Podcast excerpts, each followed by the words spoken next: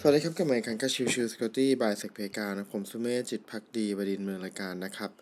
เอพิโซดนี้เป็นเอพิโซดของวันจันทร์ซึ่งคือเรื่องของ Soft Skill Day นะครับ วันนี้จะมาแปลกนิดหนึ่งก่อนอื่น ต้องขออแสดงความเสียใจกับตัวของบุคคลต่างๆ ที่ได้รับผลกระทบจากเ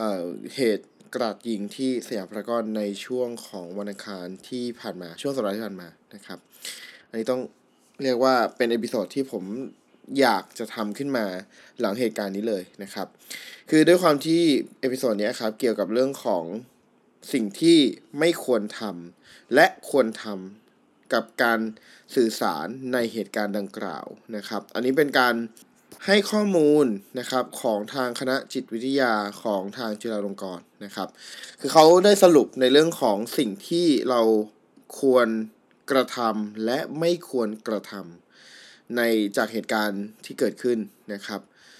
ก็ขอเริ่มนะครับ ในส่วนของดอนก่อนแล้วกันก็คือไม่ควรทำนะครับหนึ่งคือการเปิดเผยชื่อภาพ เครื่องแบบอาวุธ เรื่องราวส่วนตัวประวัติ และแรงจูงใจในการก่อเหตุของผู้กระทำความผิด 2. การสื่อความในลักษณะที่ทำให้ผู้ก่อเหตุดูเท่ดูเก่ง เช่น ใช้คำบรรยายพฤติกรรมของผู้ก่อเหตุว่าอุกอาจ อาจจะดูเท่ในสายตาของผู้นิยมความรุนแรงนั่นเอง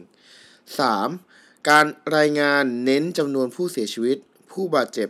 เปรียบเทียบว่าครั้งนี้เสียชีวิตบาดเจ็บกี่คน มากกว่าหรือน้อยกว่าครั้งก่อนเท่าไหร่นะครับ อันนี้คือพาร์ทที่ไม่ควรจะทำ จากเหตุการณ์ที่เกิดขึ้นนะครับ ในส่วนของดูหรือก็คือสิ่งที่ทุกคนทำในประเด็นนี้นะครับ 1. ไม่เอ่ยชื่อไม่ให้ตัวตนคนร้าย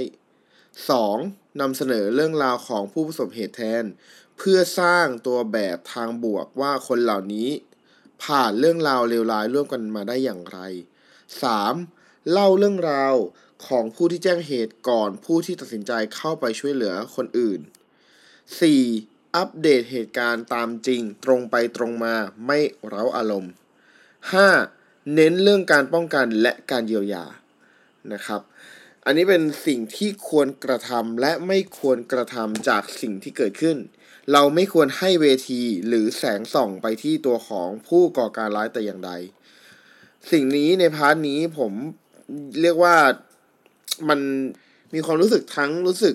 แย่แล้วก็รู้สึก ถึงความไม่ถูกต้องในเรื่องของการสื่อสารด้วยนะครับ ไม่ว่าจะเป็นตัวของออสำนักพิมพ์ หรือ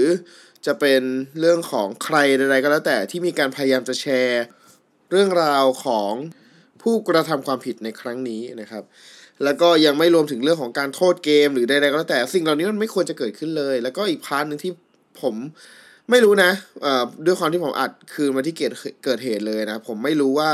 รัฐบาลจะทำยังไงกับในประเด็นนี้ ซึ่งผมก็หวังเป็นอย่างยิ่งว่าไอ้เรื่องของตัว emergency SMS ที่เป็นการแจ้งเตือนกับบุคคลทั่วไปเมื่อเกิดเหตุร้ายแบบนี้เนี่ย มันควรจะมีและควรจะทำได้แล้ว ห้างยังมีการส่ง SMS เมื่อคุณเดินเข้าห้างได้ แต่กลับกันประเทศนี้ รัฐบาลที่เพึ่งถูกจัดตั้งขึ้นมา จะไม่สามารถส่ง SMS emergency SMS ได้เลยเหรอ อันนี้เป็นสิ่งที่ผมขอตั้งคำถามไว้ในคืนก่อนเหตุ เกิดเหตุก่อนแล้วกันนะครับ แต่ผมก็หวังว่ารัฐบาลจะบอกว่าเป็นบัวหายล้อมคอกหรือใดๆก็แล้วแต่ผมไม่สนแหละ แต่ขอให้มันทำให้ เมื่อเกิดเหตุแบบนี้ขึ้นมา คนทุกคนในประเทศควรจะรับรู้สิ่งที่เกิดเหตุนี้ทันที ไม่ควรจะต้องมานั่งคอยดูใน Twitter คอยดูใน Facebook หรือใด ๆ ก็แล้วแต่ ควรจะมีการแจ้งให้ระมัดระวังอย่างทันท่วงทีเลยมากกว่านั่นเองนะครับ